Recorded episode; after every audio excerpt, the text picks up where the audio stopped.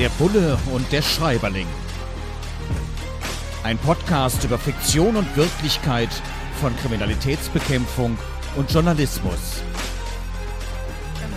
Mit Sebastian Fiedler und Frank Überall.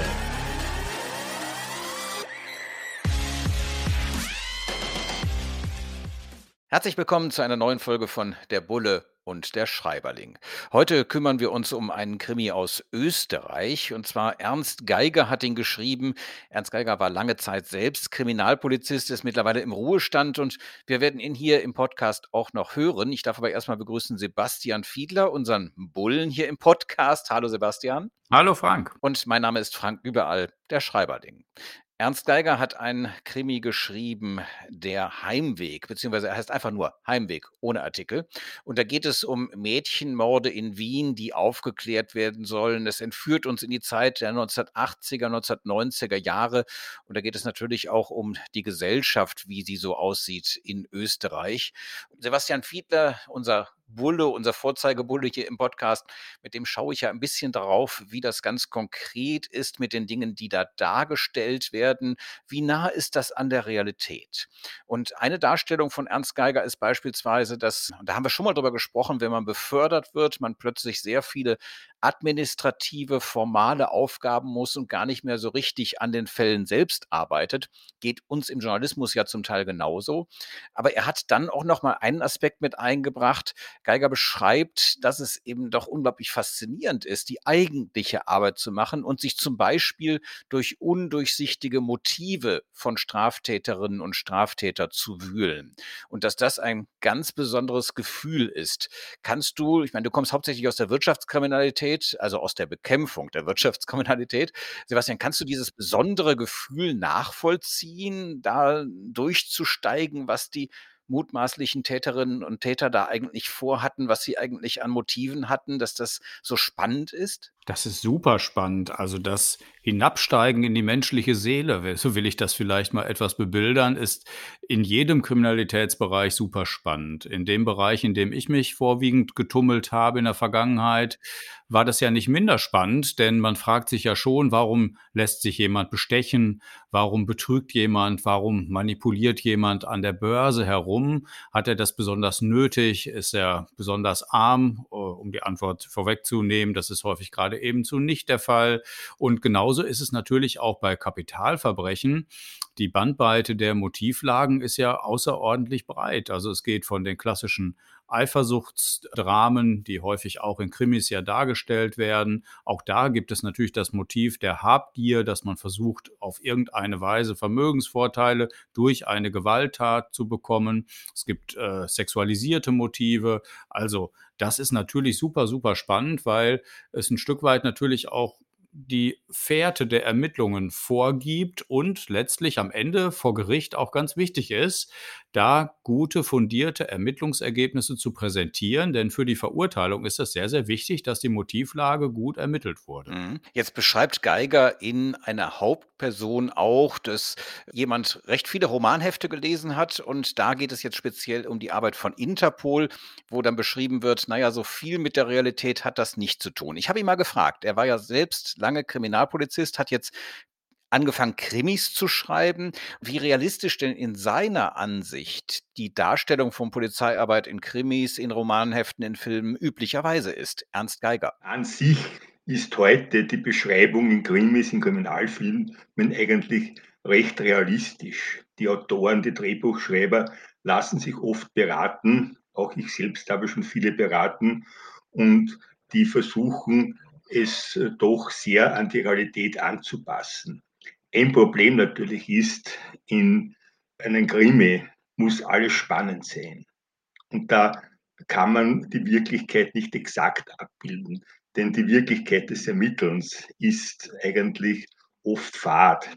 Das, die dauert viel länger, Ermittlungen erstrecken sich auf Wochen, Monate, Jahre. Das ist, ist in ein paar Stunden abgetan. Das kann man dann um oft szenisch sehr schwer darstellen. Ja, Ernst Geiger hat uns das jetzt beschrieben und sagt, naja, manchmal ist die Ermittlungsarbeit eben doch sehr, ja, es ist sehr schön österreichisch, fad, also langweilig. Und man muss eben zuspitzen, wenn man einen Krimi schreibt oder zeigt. Diese Langweile, die eben bei solchen Aufarbeitungen von Kriminalfällen ist, kennst du das auch, Sebastian? Ja, diese Phasen gibt es, glaube ich, in fast allen Kriminalitätsbereichen. Vielleicht kann man es am treffendsten beschreiben, äh, wenn es darum geht, tatsächlich Dinge auszuwerten. Also es gibt häufig in Ermittlungsverfahren eine Situation, wo man durchsuchen geht, wo man versucht, aus dem Wohnumfeld eines Tatverdächtigen Ermittlungsgegenstände heraus zu Beweismittel herauszunehmen. Die nimmt man dann mit ins Büro. Im Bereich der Wirtschaftskriminalität sind das häufig viele Datenbestände, die man dann durchgucken muss, aber nicht nur dort, sondern auch in Kapitaldelikten. Und das ist einfach eine penible Fleißarbeit. Da muss man relativ viel auswerten, und das tut man schlichterdings am Schreibtisch. Ja? Also ich glaube, es gibt eine große Differenz zwischen in Romanen und filmischen Darstellungen dargestellter Arbeit der Kriminalpolizei, ich will mal sagen, auf der Straße und im Büro. Also der Anteil der Büroarbeit dürfte durchaus einen Tacken höher sein, als er häufig so angenommen wird. Ja, das ist bei uns als Journalistinnen, als Journalisten nicht anders, denn auch wir müssen unglaublich viel am Computer sitzen, vor Akten wühlen und mit Menschen telefonieren und sitzen unglaublich viel im Büro. Und wenn man sich das so im Fernsehen beispielsweise anschaut, dann sieht das immer so aus, als ob wir direkt immer vor Ort wären, wie viel dann an Rechercheleistung zum Teil auch vorher notwendig ist, das vorzubereiten, das so zu organisieren, dass man zum Beispiel eine Dokumentation so anlegen kann, dass man dann eben sehr zeitlich komprimiert an den verschiedenen Ecken und Enden ist.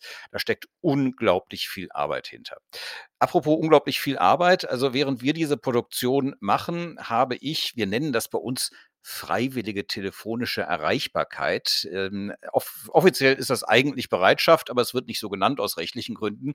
Das heißt, rein theoretisch, wenn jetzt gleich bei mir irgendwie der Piepser losgeht, beziehungsweise die SMS kommt, muss ich sofort raus und muss Blaulichtberichterstattung machen für den Westdeutschen Rundfunk.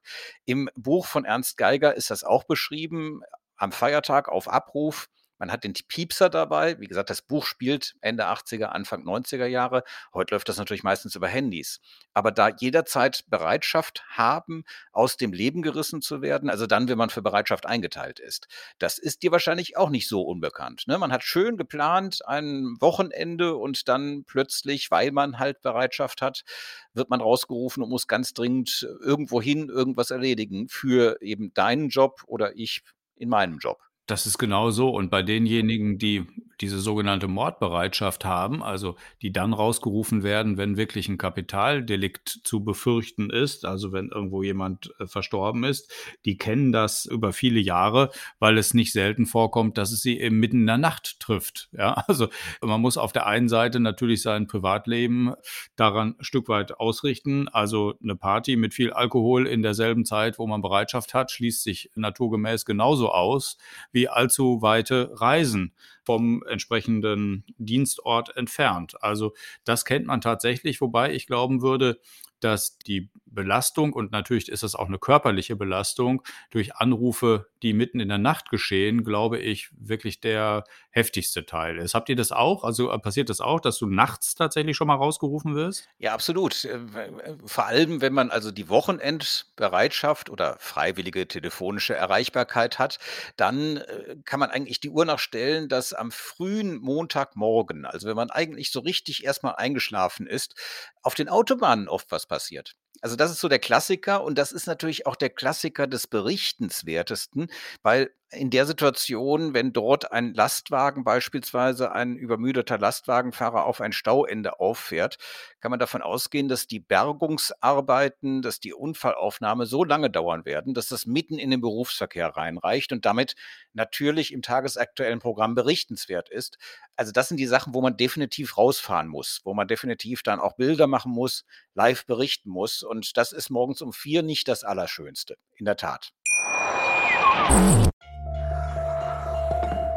Vernimmt sich, was man will, dann wilde Gerüchte entstanden. Fast nichts davon stimmt. Tatort Sport. Wenn Sporthelden zu Tätern oder Opfern werden, ermittelt Malte Asmus auf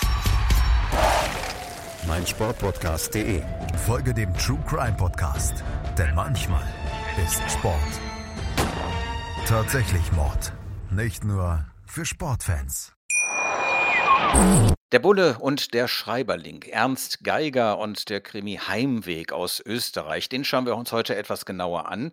Und da wird auch beschrieben, dass die Medien oft schneller sind als die Polizei. Also es ist noch nicht mal die ganze Ermittlungsgruppe informiert, aber man liest es schon online in den Medien oder in den gedruckten Tageszeitungsausgaben am Abend oder am Morgen.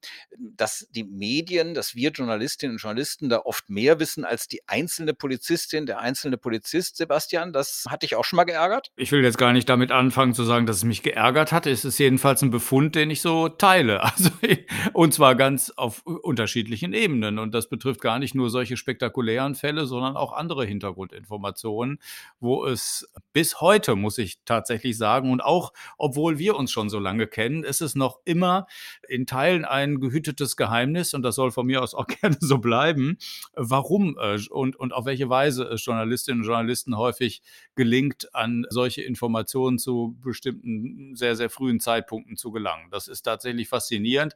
Ich kann das tatsächlich ein Stück weit übertragen auf meine Arbeit, die ich zuletzt für die Gewerkschaft ausgeübt habe. Auch da war es nicht selten so, dass ich bestimmte Hintergrundinformationen von gut bekannten, befreundeten Journalistinnen und Journalisten zuerst bekommen habe, bevor ich sie von meinen Kolleginnen und Kollegen erfahren habe. Das ist eine Erfahrung, die teile ich seit vielen Jahren. Ja, das ist halt unser Job und wir sprechen natürlich mit vielen verschiedenen Leuten und äh, oft ist es tatsächlich so, dass beispielsweise Anwälte, ja zuweilen sogar auch Staatsanwälte und Polizisten, dass äh, zum Teil sogar auch Beschuldigte mehr Vertrauen dann haben zu Journalistinnen und Journalisten und uns im Hintergrund viel erzählen. Und klar, das ist unser Hauptberuf, da recherchieren wir ordentlich und insofern kann das schon mal sein, dass wir schneller sind. Und das ist dann auch etwas, was Ernst Geiger in seinem wirklich lesenswerten Krimi Heimweg beschreibt. Er äh, berichtet davon, dass ein Unheil verkündet wird, weil das Telefon klingelt und das könnte immer bedeuten, dass unter anderem auch Politiker eine Erklärung haben wollen oder dass Journalisten sich melden und eine Story haben wollen. Und da habe ich ihn mal gefragt, wie ist das eigentlich? Ist das bei ihm vorgekommen? Er war ja selbst Kriminalpolizist in Österreich. Und ähm, ja, wie hat er das so in Erinnerung? Es ist ein Wechselspiel zwischen Polizei, Journalisten. Beide brauchen einander. Aber bei spektakulären Fällen wo sehr viel darüber berichtet wird, entsteht schon ein gewisser Druck. Einerseits ein Erfolgsdruck, dass man das klären muss. Andererseits natürlich kann es auch sein, und auch das habe ich schon erlebt, dass eben durch ausufernde mediale Berichterstattung die Ermittlungen in eine ganz andere Richtung gedrängt werden.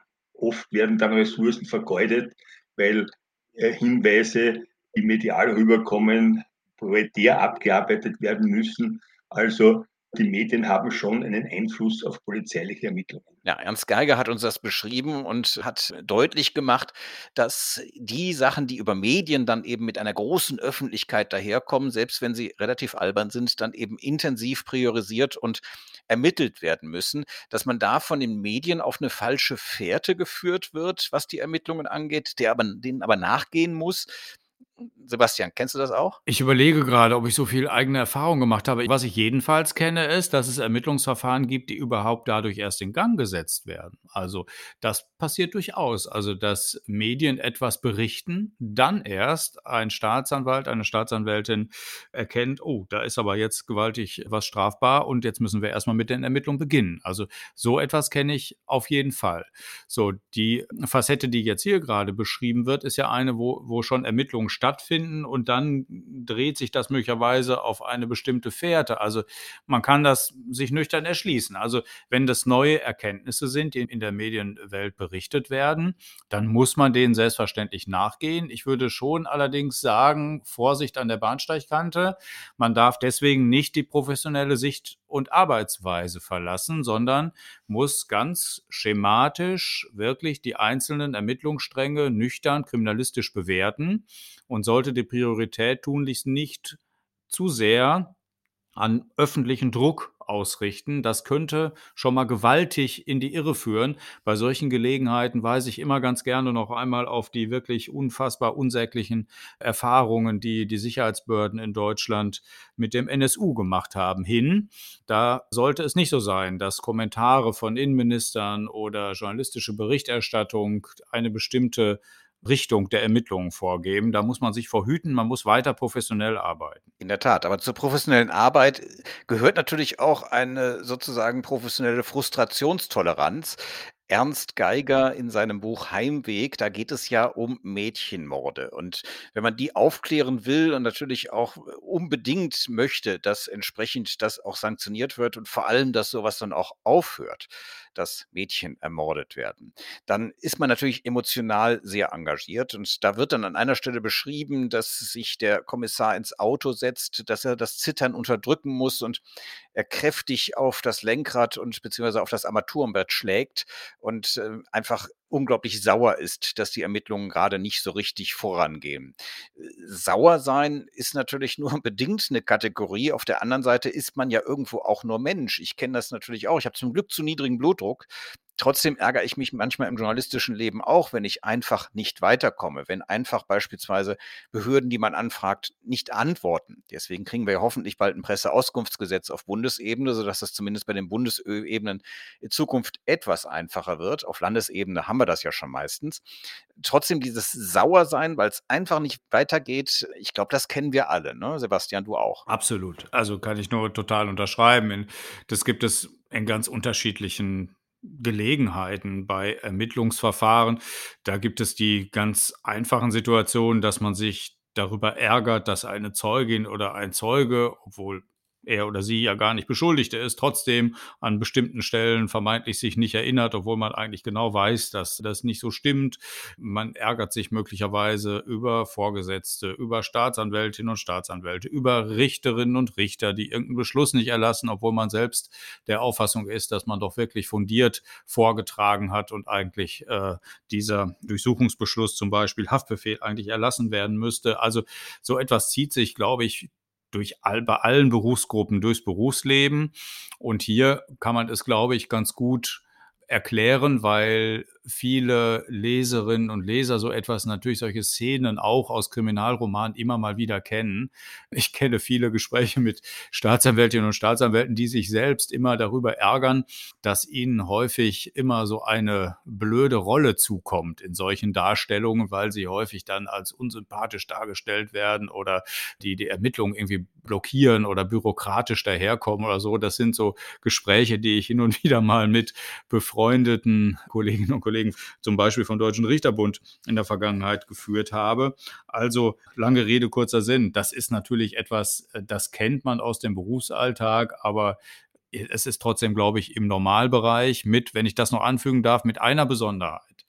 Nämlich Nämlich dann, das hast du gerade schon so angerissen, wenn es sich um besonders tragische oder dramatische Ereignisse handelt und wenn irgendwie zum Beispiel Angehörige eine besondere Rolle haben, dann macht das noch einmal besonders etwas mit einem und geht so ein bisschen über diese gerade von mir lustig dargestellten Themen hinaus, weil das führt dann häufig dazu, dass eine gesamte Ermittlungskommission dadurch besonders motiviert ist, weil sie unbedingt wollen, dass äh, der Täter gefasst wird oder dass man womöglich auch im schlimmsten Fall das Opfer irgendwo wieder findet. Ich erinnere an dieser Stelle an die Darstellung aus der Soko Mirko wo der Ingo Thiel, das ist ja hinterher verfilmt worden, tatsächlich bis über die Maßen motiviert gewesen ist und dann in die Kameras versprochen hat, den Eltern versprochen hat, den Sohn doch wieder zu finden am Ende erfolgreich, dennoch tragisch. Zum Schluss noch ein ganz kurzes Schlaglicht. Ähm, finde ich einen spannenden Ansatz. Also es gibt einen öffentlichen Aufruf im Rahmen eines Ermittlungsverfahrens. Man wendet sich ja da manchmal an die Öffentlichkeit, auch über die Medien und dann melden sich alle möglichen Menschen. Und ein Aspekt habe ich ehrlich gesagt noch nie so richtig drüber nachgedacht, aber das könnte eure Arbeit und auch unsere Arbeit einfach massiv erleichtern. Es meldeten sich nämlich in diesem Buch wird das beschrieben, Wahrsagerinnen, die angeboten haben, doch da entsprechend mal ein bisschen auf die Sprünge zu helfen. Könnte natürlich bei Recherchen eigentlich unglaublich viel bringen, wenn es denn was bringen würde.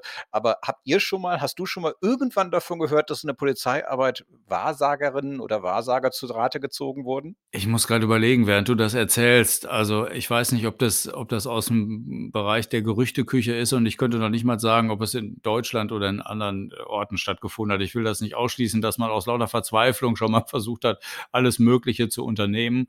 Eine ganz andere Frage wäre dann hinterher natürlich, hätte das irgendeine Bewandtnis vor Gericht? Ich würde erstmal meinen, nein. Naja, man muss kein Wahrsager sein, um festzustellen, dass wir in 14 Tagen wieder hier sind mit der Bulle und der Schreiberling mit unserem Podcast.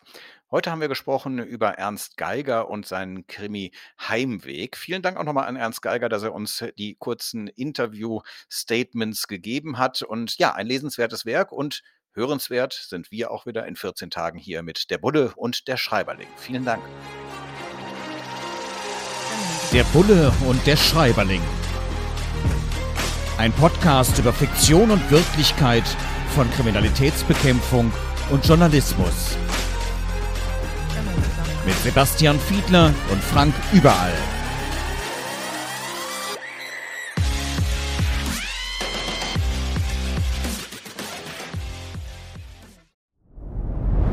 Dir hat dieser Podcast gefallen? Dann klicke jetzt auf Abonnieren und empfehle ihn weiter. Bleib immer auf dem Laufenden und folge uns bei Twitter, Instagram und Facebook.